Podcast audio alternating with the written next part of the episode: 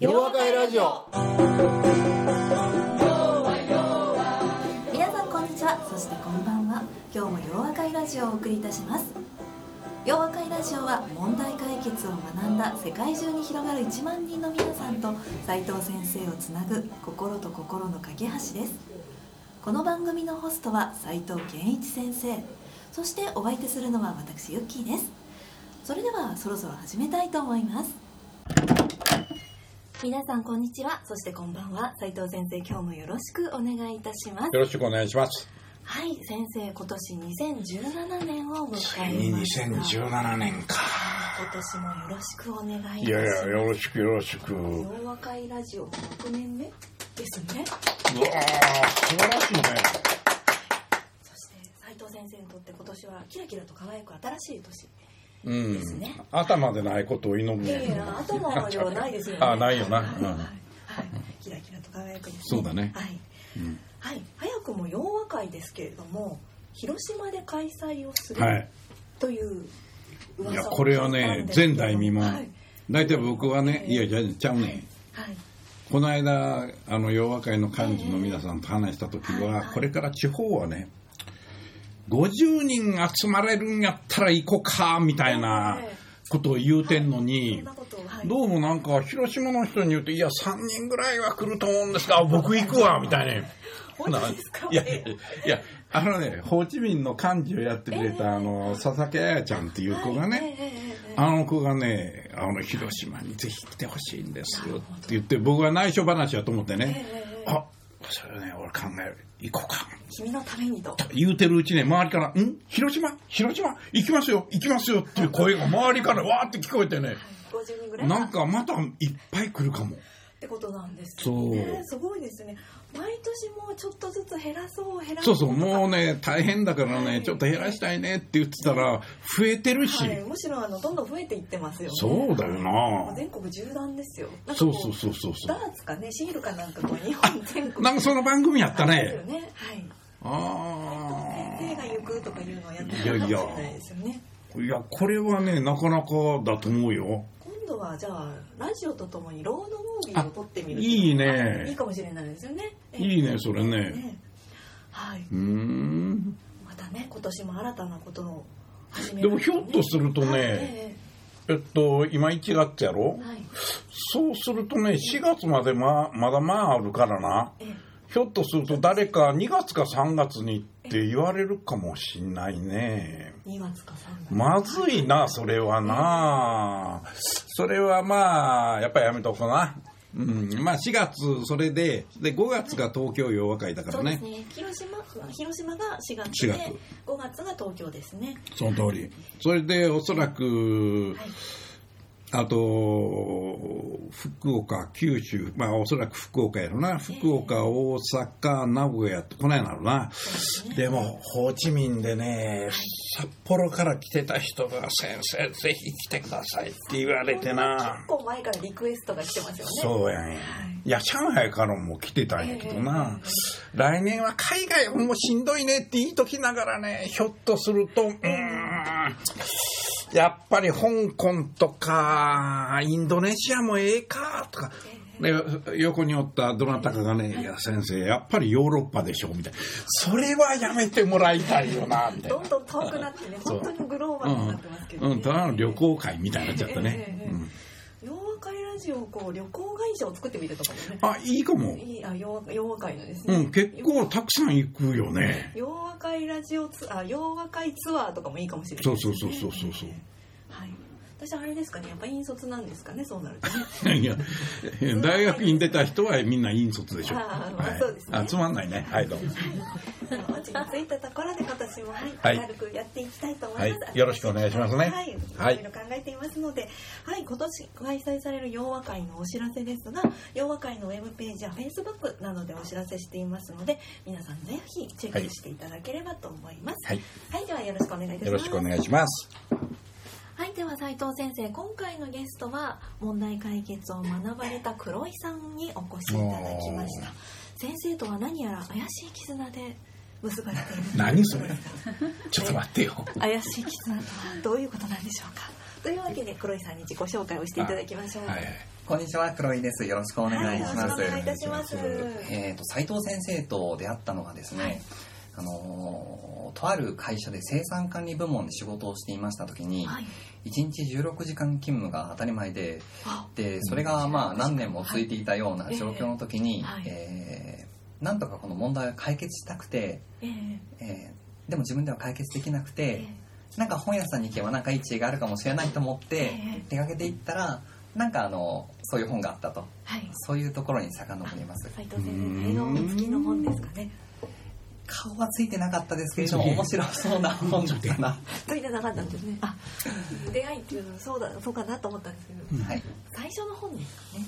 最初の本ですなんか真っ黒い黒いあの表紙ですね。はい。はい。はいまあその時は買わなかったんですけれども そこかあの問題って解決できるんだっていうのをその本を見てあの知ったんですよあーなるほでもどね解決しなかったんですね、きっとね。買わなかったんで。いや立ち読みでそれ済んだんじゃない？ちょっと聞いてみましょうかね。はい。はい、でその時は買わなかったんですけど、えあのどういうわけだか後々斉藤先生からその直接教えを請う機会があーあありましてね。なるほど。ええそこであこんな世界があるんだなと思って、えい、いなと。やってみようと。思っえてはい。気合は結構上がりましたね。そそう。こで今に至ります。なるほどですね。いいな先生がって思ったのかと思ったら問題解決がですねもちろん。そりゃそうやろでも洋和会でよく会うようになったのね。あれ？あいるって。なるほど。はい。うん。彼の写真っていうのは非常にユニークでね、ええあのありがとうございます。髪の毛の上にはい。上になんかこのねそうなんだよ。クローバーなのかなんかリボンなのかよくわかんないけど、私も印象がすご印象それがねなかなかこうね残ってるよね、ええうん。夜明かりでお会いしたなっていうのは。そうそうそうはい、はい、今日もなのでああの黒井さんかと思ってあの黒井さんだ。今日来ました。はい、うん。はい、それでは早速ですが、うん。はい、質問の方をお伺いしたいと思います、では黒井さんどうぞ。はい、えー僕の質問は、はい。何が実行を阻むのかです。はい。ゲー。問題解決を学んでいると、はい。ええまあ、例えばはい。機能法とか演劇法とか、ええこうやって問題を解決するよってことを習うんですよ。ええうん。はい。で一応道筋はいろんなことでつくようになったんですおかげさまで、こうすればうまくいくなところが自分の中でこうすればうまくいくであろうのにその一歩を踏み出せない自分が時にいるんですね。うん。ええ。なるほど、はい、なるほど。なるほど。その理由なんですけれども、はい。目的と今のこう自分のつながりを意識してないとか目標意識が弱いとか、あの想像力が足りないとかいろいろあるんですけれども、うん。そういうことなしにとにかく動けないことがあるんです。でこれっはいて仕事をしてる時でも、えこうすればいいのにああすればいいのにって思いながら動かないのか動けない方っていらっしゃいますよね。ええ自分含めてそういう方々にはどのようにえこう手を差し伸べていくうんあの背中を押していけばいいのかというのが質問です。はい、何を何が実行を阻むのかというプレートというかプラカードというかなるほどね。持ってきていらっしゃいますけど。いや普通な、はい。ええ。俺今聞きながらね。はい。何が阻んねん阻んでんねんやろ自分に聞いたらええんちゃうのみたいにこう思うわけやな、私もそうですね。ね。ちょっとここまで出かかねりま、す。それで今あの ええ。例示をいくつか言うててね、はい。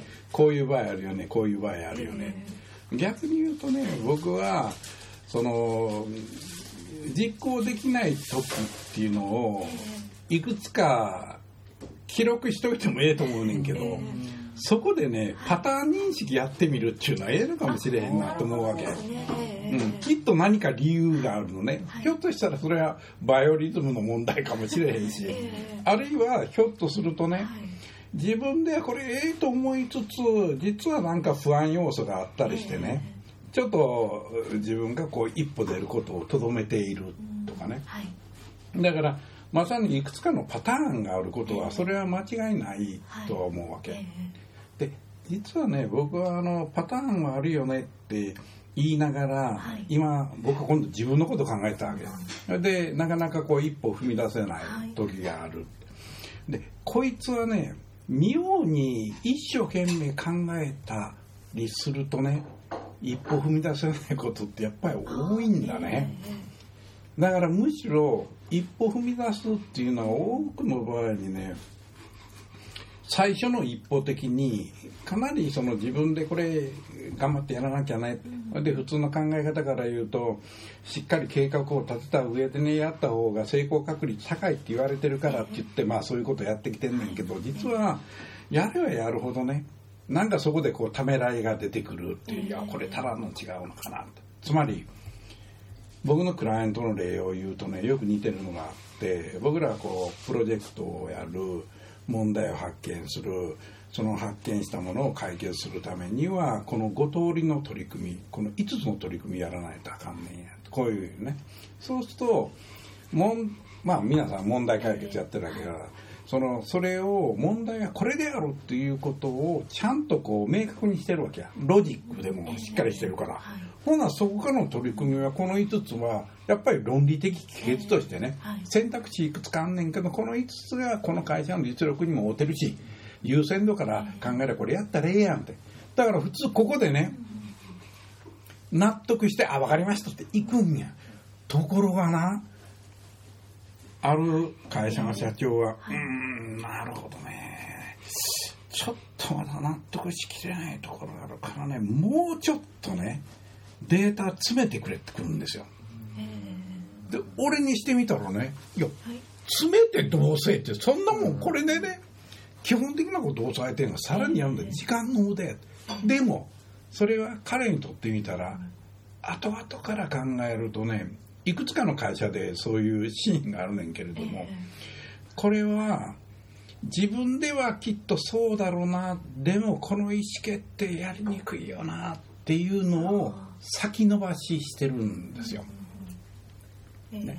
つまりここで僕は何を言いたいかっていうとね自分自身でためらいがあるっていう時はまずそのやるかやらないかっていうことであってね僕はともかくやるや。自分でこれは少々不安であってもやる。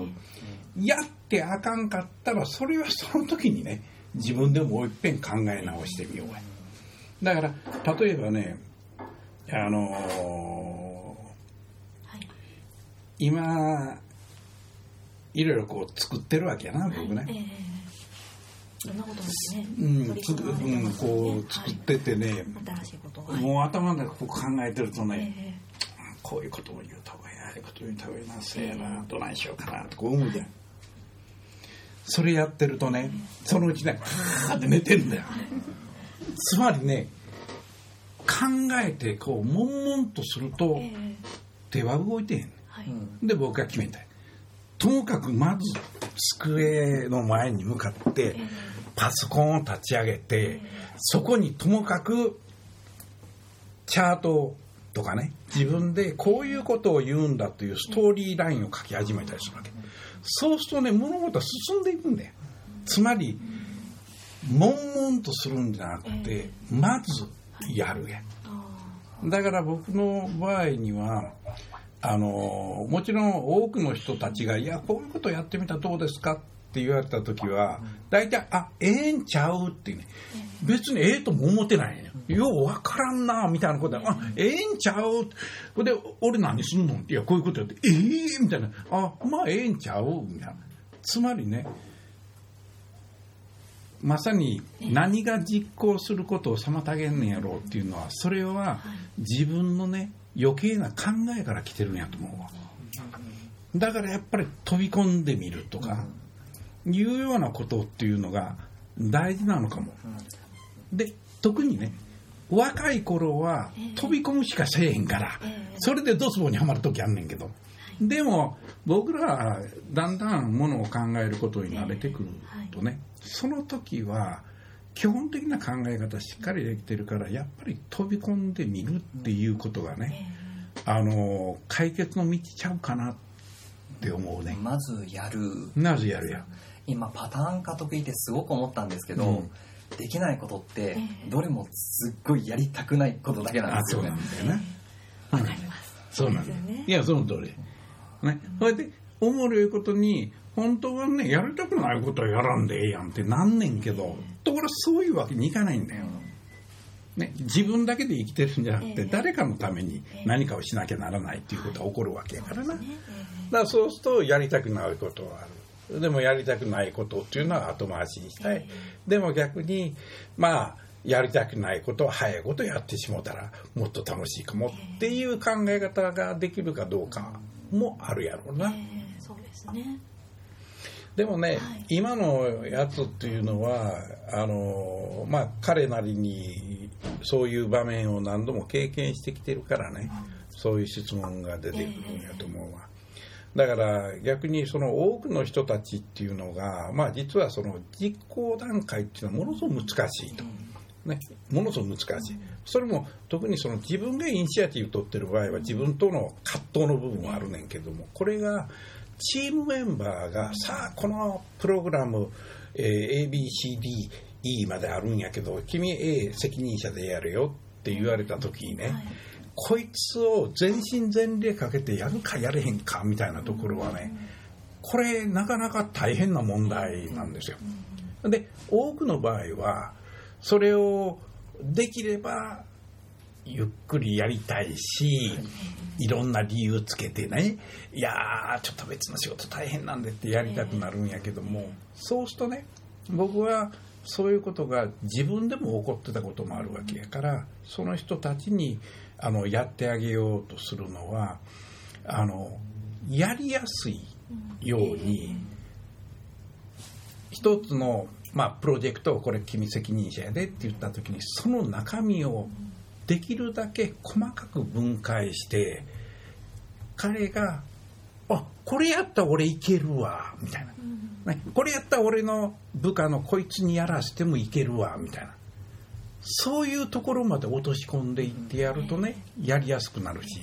それと同時にもう一つ僕はよく言うねんけどこれやったらあなたにとってどんなプラスがあるかとかね。で無論会社にとってプラスがあるかはもちろんみんな分かってんねんけど大事なのは自分にとってのプラスだよ。そうするとほんなら自分にモチベーションをこう、あまあ、ドライブをかけることができるようになるじゃん。だから会社やって言われていやつやねんけど会社ってえらい遠いやんけ。自分にとっての価値自分にとって何が得れるのかっていうことをね言うてあげるとか細かく言うてあげるとかあるいはここまでをここまでの日にやってみようと。なそうするとその次はここまでやっていうそういうあのステップをいつまでやるのかっていうようなことを示してあげながらそれでなんかこう困ったことあって言うてくんねんでと細かいことでもいいから言うてくんねんでっていうやり方してあげるとその人自身のその悩みいわゆる実行しにくい部分っていうのを実行あしやすいやんっていうように持っていってあげることができるもう一つパターンが思いつきました。初めの一歩が重すぎる。あそうやそうやそうやっていうパターンですね、うん。そやねん。分割してやりやすいようにこうや。っていけるんですね、これでな今彼のなはい。あのパターンがこう見えるやろ、はい。要するにな自分で考えててなあこれこういうことなんだっていうふうに繰り返してるやろ。あれはすごく大事なことやね。ね。だからこの頃僕はやっぱりあの企業の経営者の人とこの差しでこう話しててもねやっぱりその人たちがあのしっかりとこうメモをええ取ってる、はい。ね、メモを取っててそれは普通や。はい。メモを取ってな。ええ。そいつを自分なりに取ったメモを読み直して書き直すんですよ。これは大きな価値を見出す。つまりあの僕が喋ったことをまあ誰かが喋ったことをメモするってその人の言葉を書いたわけやえ。でも自分のものとするためには自分がそのことの意味を自分の会社とか自分の問題に当てはめてどうええ。それを理解したらいいのかっていうのを書いた時初めて自分のものになる。こういうようなことなんだろうと思うね。ラジオをこう漠然と聞くんじゃなくてねあの自分のことを通りだよ。伝えてっていうのをやっぱり皆さんにもやっていただきたいですよね。だからね僕ははい。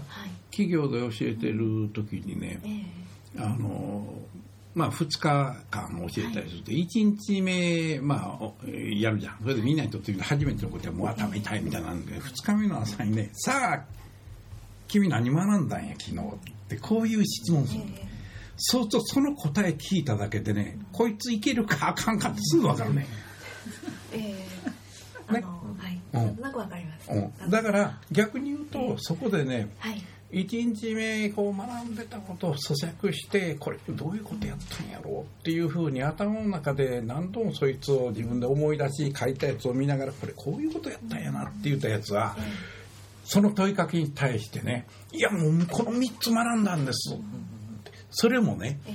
俺が言うたことじゃなくてその人が解釈し自分の実生活の中で体験したことと結び合わせて言うてんだよ。えでこの子は可能性がある。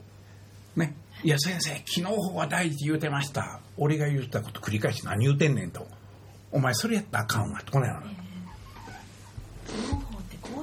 に使えますよね。まで落としてってことうんですよね、でさらにええ。こういうところが大変でね。ほいでなんで大変なんやろうってよう考えてみたら僕の考え方のここがあかんのちゃうかなっていうことに気がついたんです。みたいになっていくとねこれはおもろいと。なっていくんですね、うん。はい、今のね質問で先生の本当パターン認証っていうだけでなんかそうそう。そうポロポロ出てきましたすごい参考になりました、そうかパターンか。そうやね。だからそこのはいはい今言うてる話をな。え今度メモるじゃん。ええ。とするとねその時によく起こるものとかあるいはあるパターンの時はかなりダメージ食らうみたいなやつがあるとね、まあ、それに対してどういう解決を考えたらいいのかっていうようなことが考えやすくなるっていうことだろうな。私が思ったのはやっぱり若い時は飛び込むしかなかったんですけど何度か経験して考えると躊躇するっていうのはやっぱり過去のものが第六感的に蘇るからなんですよねおなんでそれをパターン化するとこの時がダメだったっていうのが分かるんじゃないのかな。このユッキーちゃん冴えてんねん。や。この子って昔あかんかったとは言うてんでいやもう。昔あかんかった。いやそんなことあるそんなことあるやっぱこうラジオねもう5年もやってるんであの伸びてきたかなっていう感じですけどね。いや新しい視点でしたね。ねえ。こうダメなものをパターン化すして分解するっていうことは、すいません思い浮かびませんでした。いえいえ。それはもうちゃんと。私もあの質問をね聞いた時はそれは抵抗勢力がいるからではぐらいみたいな当たり前な答えしか、ね、出なかったですけれどもああなるほどと思いました。抵抗勢力が合うパターンとかもまああるかもわからへんけどな。大きいところから小さいところにこう分解していったらいろいろなねうん阻害要因っていうのが出てくるかもしれないですよね、はい、私もとてもためになりました。うーんよくできる人がここ2回ほど続いたか。いやその前の人もできたけどね、ラジオに来られる方はね皆うん、みんな優秀やからね。向上心高くて面白い。ねえ面白いね。あの毎回毎回本当に私もためになっている そうだよな、はい、なんでこう爆笑してい、やなんでやろね。うん。どうもど。うも今日もありがとうございました、はいどうもありがとうございました。ありがとうございました